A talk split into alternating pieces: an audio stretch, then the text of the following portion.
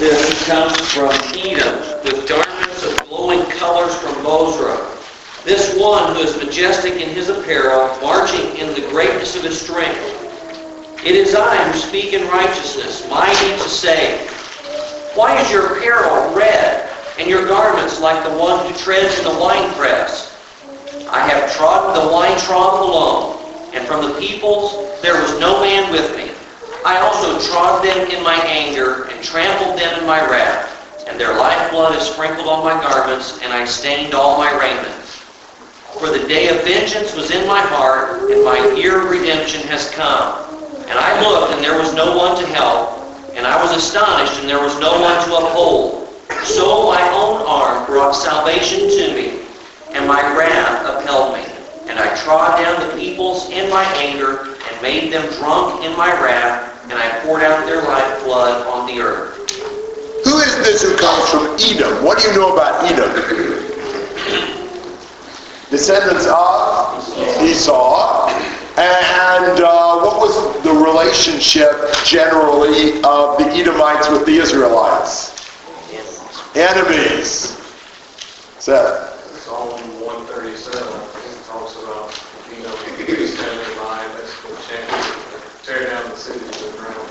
Yes, and you remember the uh, the entire book in the Old Testament devoted to uh, Edomites. That was Obadiah, and uh, there's not much love lost between Edom and Israel. Edom was sort of a symbol for the perennial enemies of God's people and God's purpose. Well, here someone's coming from Edom, and what do his clothes look like?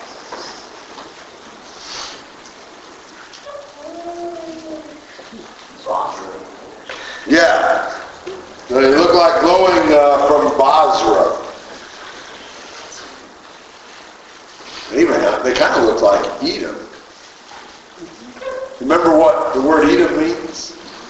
Red, ruddy. Yeah. So these are, he's got the appropriate colored clothes on to come from, from Edom. His apparel's red. In fact, it almost looks like what? It's clothes. Grape juice. Yeah, looks like he's been stomping in the wine trough. You know that picture? You know, the, um, if, if in the ancient world you wanted to get grape juice, you gathered a whole bunch of clusters of grapes and you threw them into a vat. And then people would, you know, trample on the grapes. And that squeezes out the juice, and you've got a hole in the bottom of the wine trough that you siphon off the juice, you know, into whatever. And uh, so that becomes a really picturesque figure of God's judgment of the wicked. Because grape juice kind of looks like what? Blood. About the same color. And so you just picture the Lord trampling the grapes and squeezing out the blood of these enemies of his. Uh, and if, if those of you who have, you know, seen reruns, you've actually seen a picture of that in the I Love Lucy thing that did the, uh, you know, great, great fat. That's kind of helpful just to envision.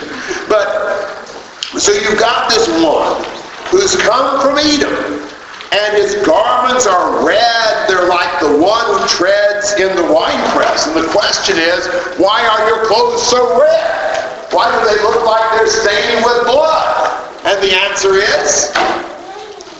Because they are. yeah, exactly. That's exactly where I've been. No wonder that my clothes look like they've been, you know, in the wine trough, because I have trodden the wine trough alone, and from the peoples there was no man with me. I trod them in my anger, trampled them in my wrath, and their life blood is sprinkled on my garments, and I stained all my raiment. You can imagine. I mean, you know, when you stomp on grapes, uh, the juice doesn't just, you know, just very gently pass out of the grape. You can imagine, you know, kind of squirting up and splattering and, and all that. And if, if, you really did a lot of stuff, you know, in the in the wine press, you know, you get your, your clothes pretty well stained with the, the grape uh, juice. And so that, that's what he's picturing. And this is a picture of God's vengeance against his enemies. The day of vengeance was in my heart. And uh, the amazing thing to the Lord about this is what? Nobody in the hell. You know, it's such a clear-cut case of being in the right. You'd think lots of people would flock to aiding him in bringing the judgment against these wicked people. But he looked and there wasn't anybody. There was nobody to uphold, so he did it himself. And uh, so uh, he trod down the peoples in his anger, made them drunk in his wrath, poured out their lifeblood on the earth. You know, that making them drunk goes back, I think, again, to that figure of drinking of the cup of the wrath of God. So you've got those two figures, you know, merged together in that. Um, this is this is certainly the classic text on the idea of treading out the, the wine press as a judgment figure. That uh, there's a couple of references in the book of Revelation to that that might be worth noting for a second. In Revelation 14, you've got uh, in verse 19 and 20 the great harvest where the grapes are thrown in the end of 19 into the great wine press of the wrath of God.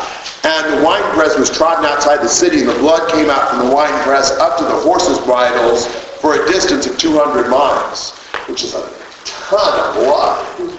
That's a huge outpouring of God's wrath. Then in Revelation 19 and verse 13, this picture of Jesus riding out of heaven on the white horse. He's clothed with a robe dipped in blood. People often misunderstand that.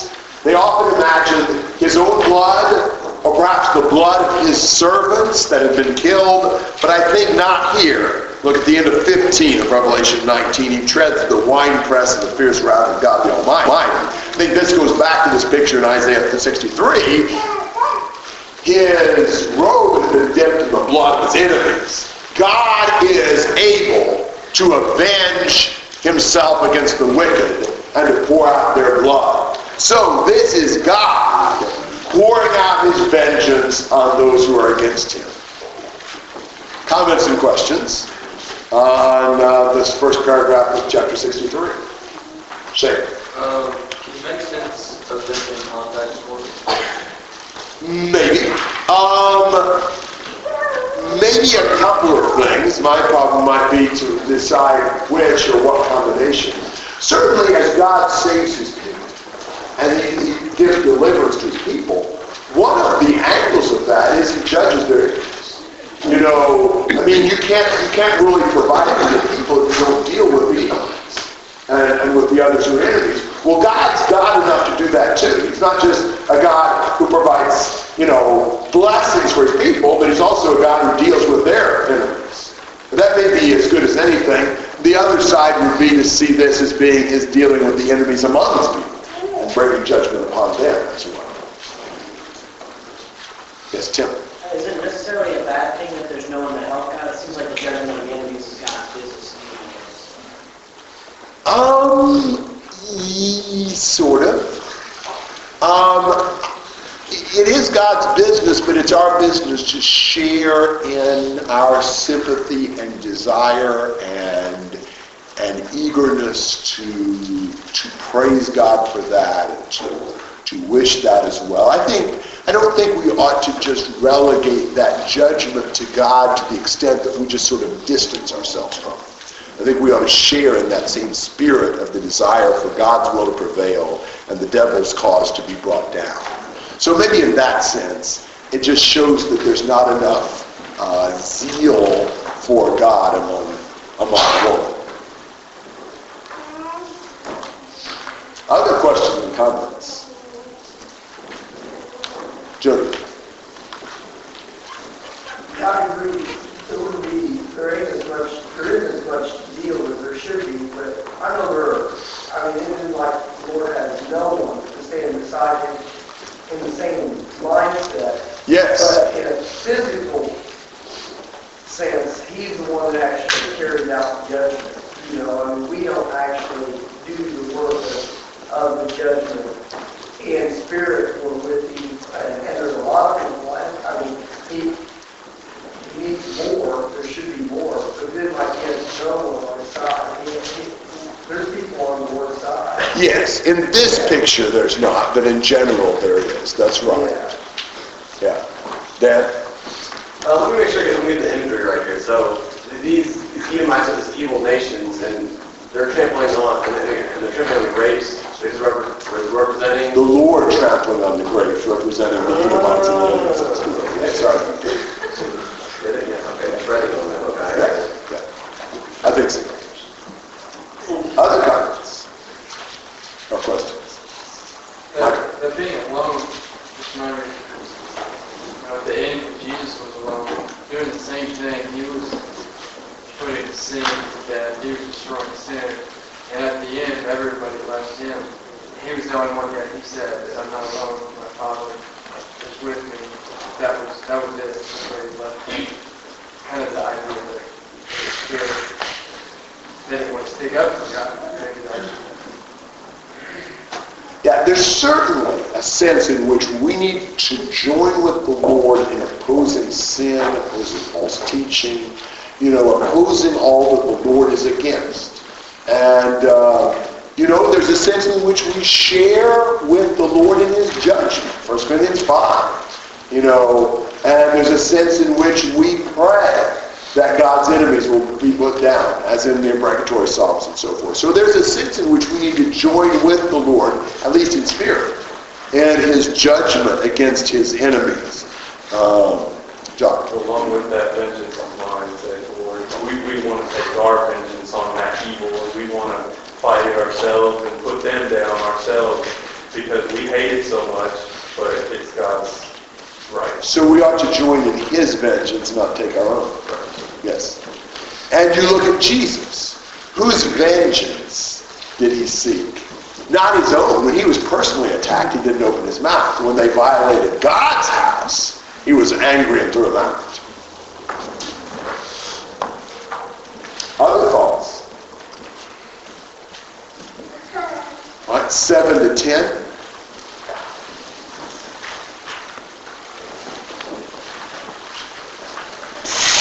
I shall make mention of the loving kindness of the Lord, the praises of the Lord, according to all that the Lord has granted us, and the great goodness toward the house of Israel, which he has granted them according to his compassion and according to the abundance of his loving kindnesses.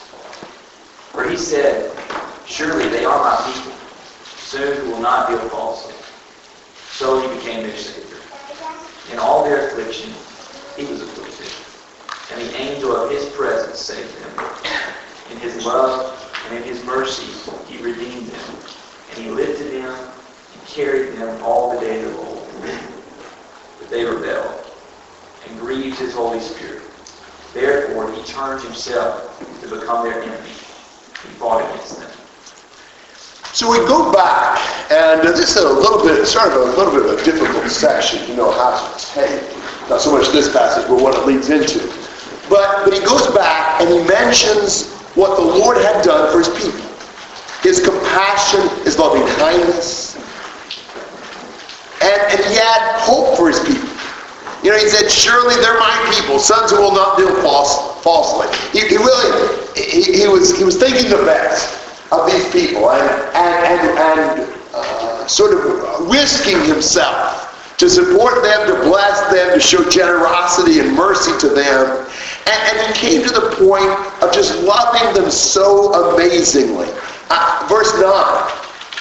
In all their affliction, he was afflicted. That is such an amazing attribute of God. The compassion and the sympathy of God. He loved them so much that when they were hurt, he was hurt. Does God need man?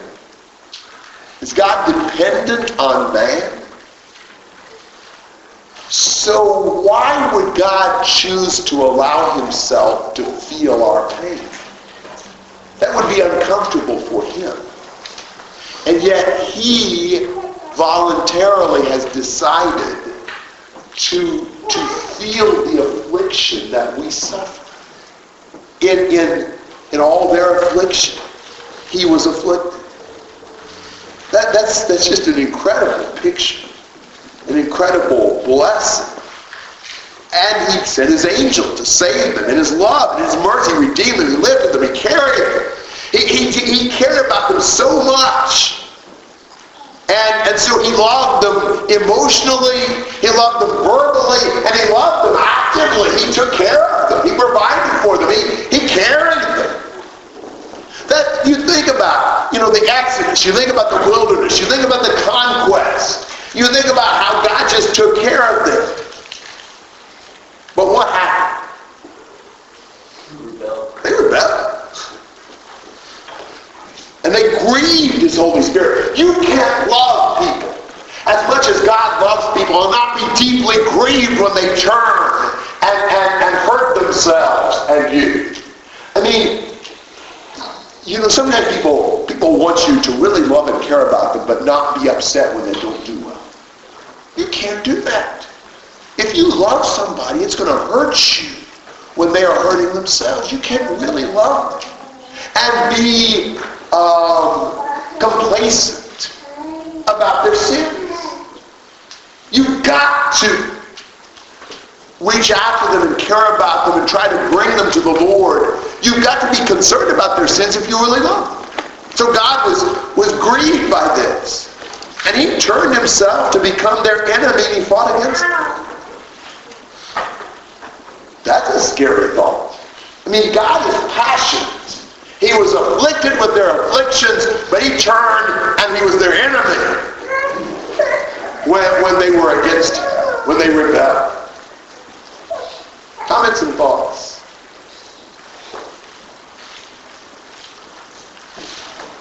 Uh, verse 8, children who will not lie.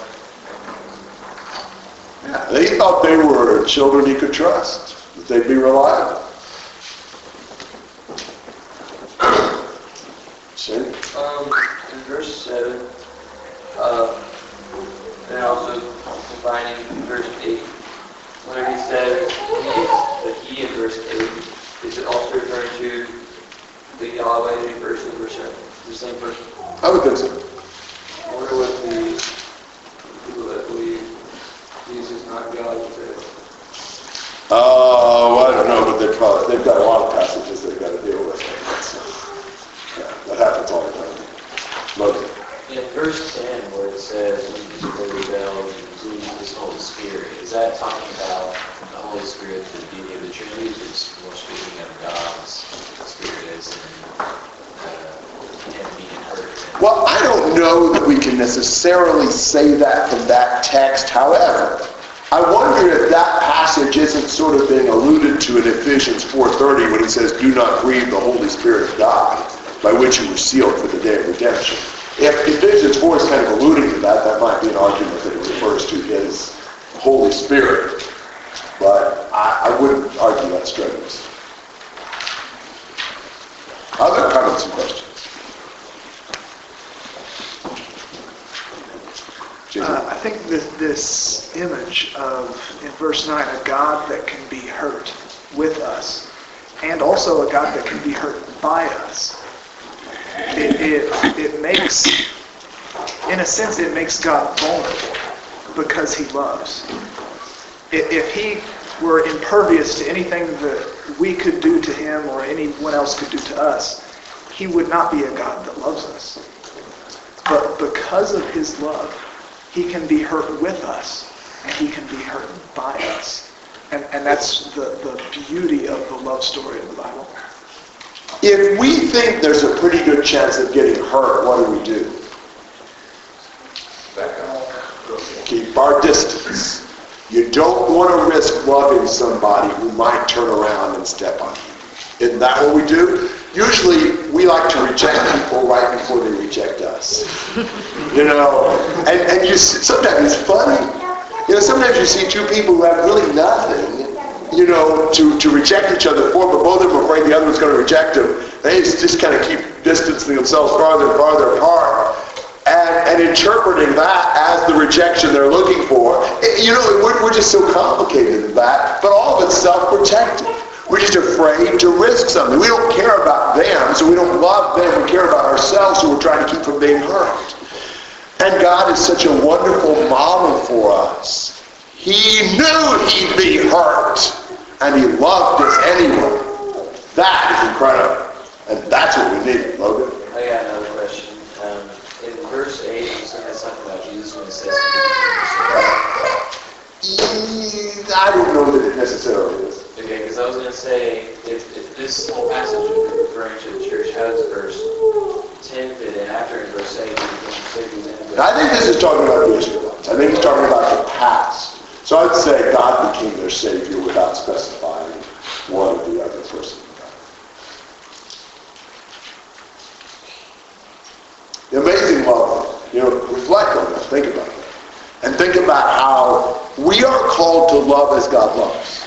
So we are called to much potential for being hurt because we love.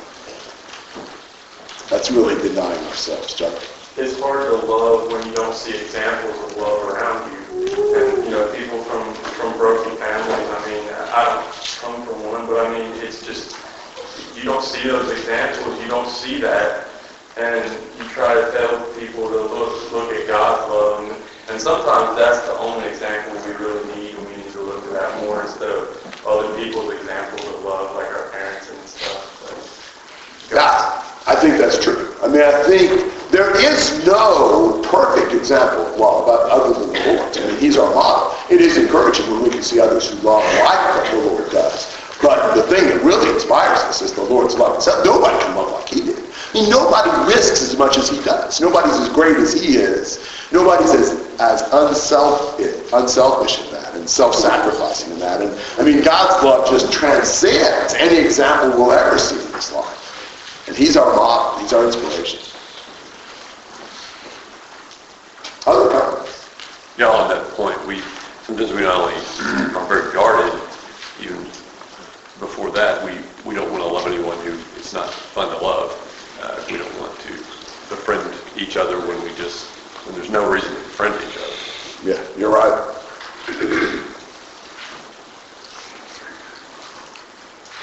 All right, 11 to 19. Did his people remember the days of old, of Moses? Where is he who brought them out of the sea with the shepherds of his flock? Where is he who put his Holy Spirit in the midst of them, who caused his glorious arm to go at the right hand of Moses? Who divided the water before them to make for himself an everlasting name? Who led them through the depths? Like the horse in the wilderness, they did not stumble. As the cattle which go down into the valley, the Spirit of the Lord gave them rest. So you led your people to make for yourself a glorious name. Look down from heaven and see from your holy and glorious habitation.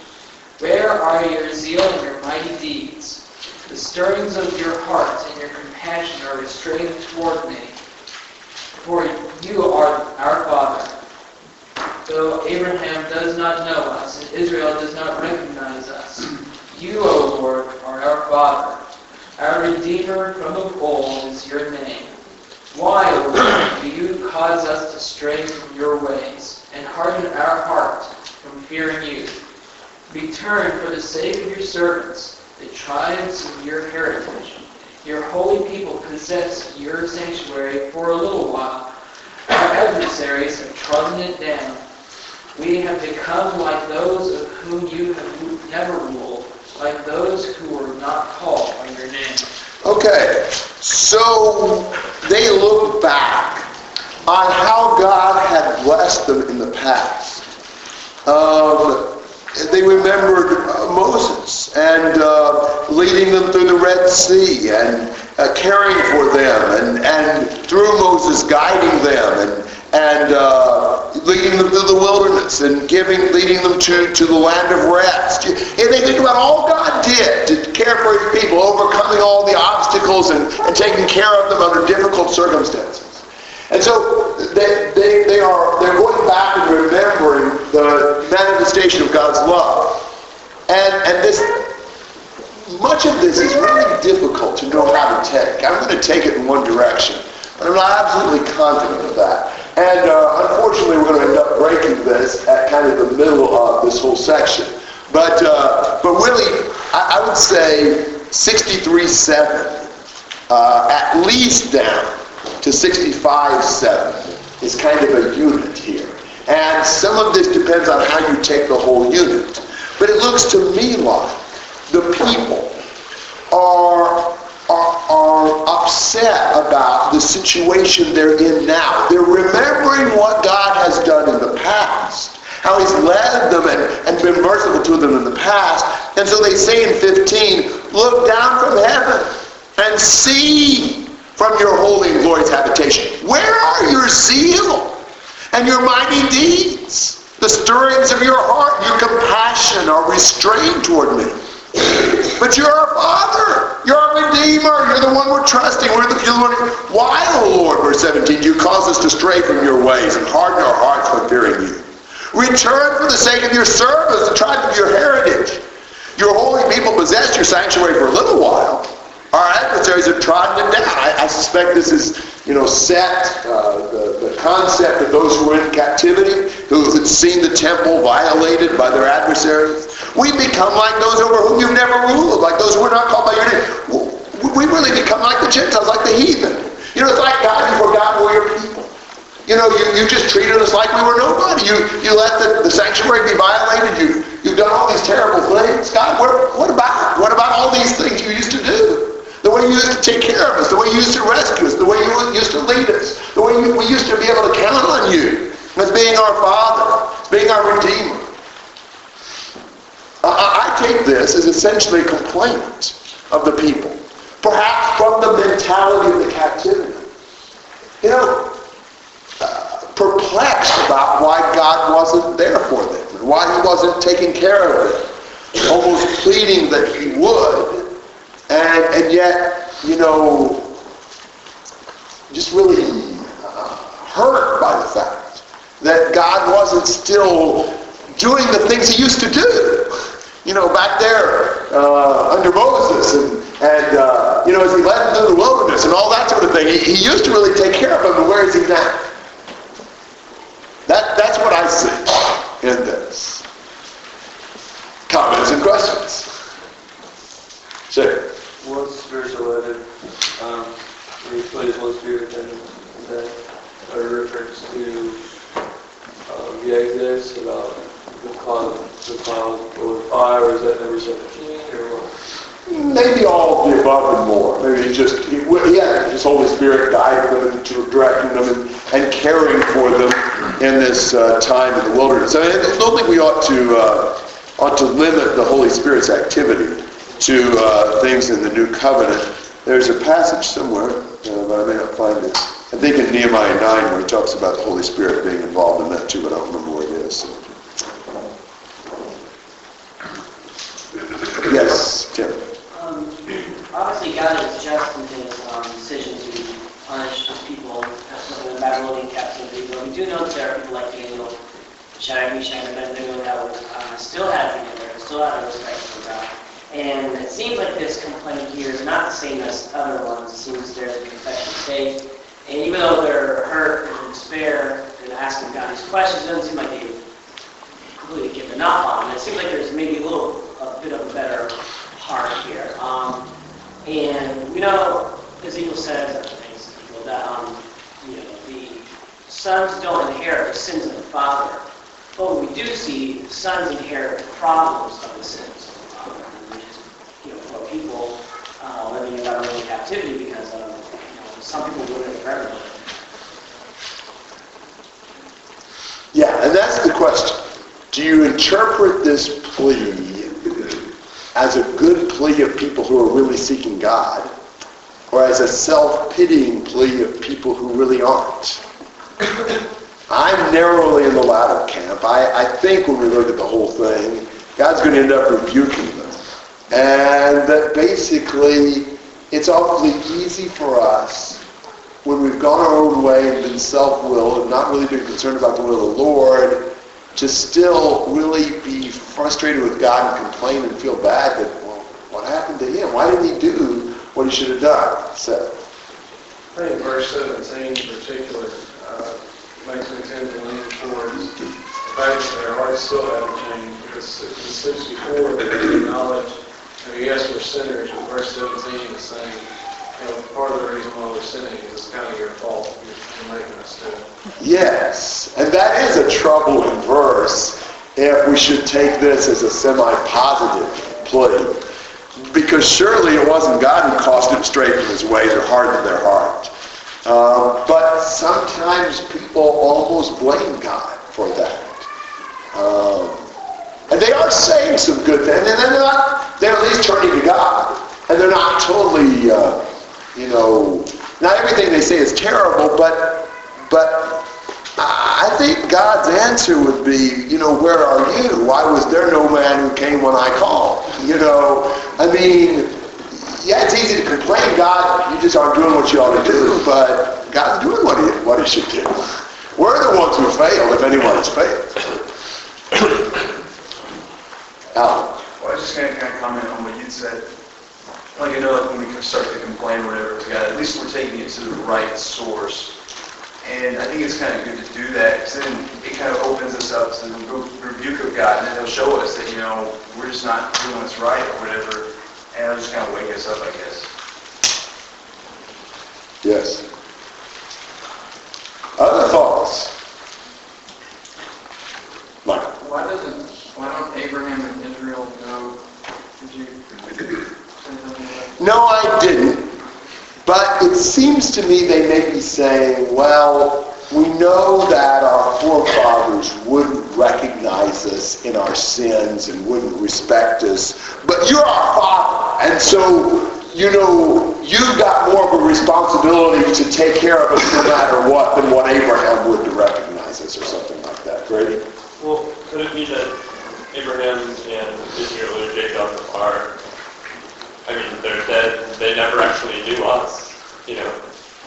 Could be, but that seems rather obvious, uh, so I don't know. I guess, I guess just making the point that, God, you know us.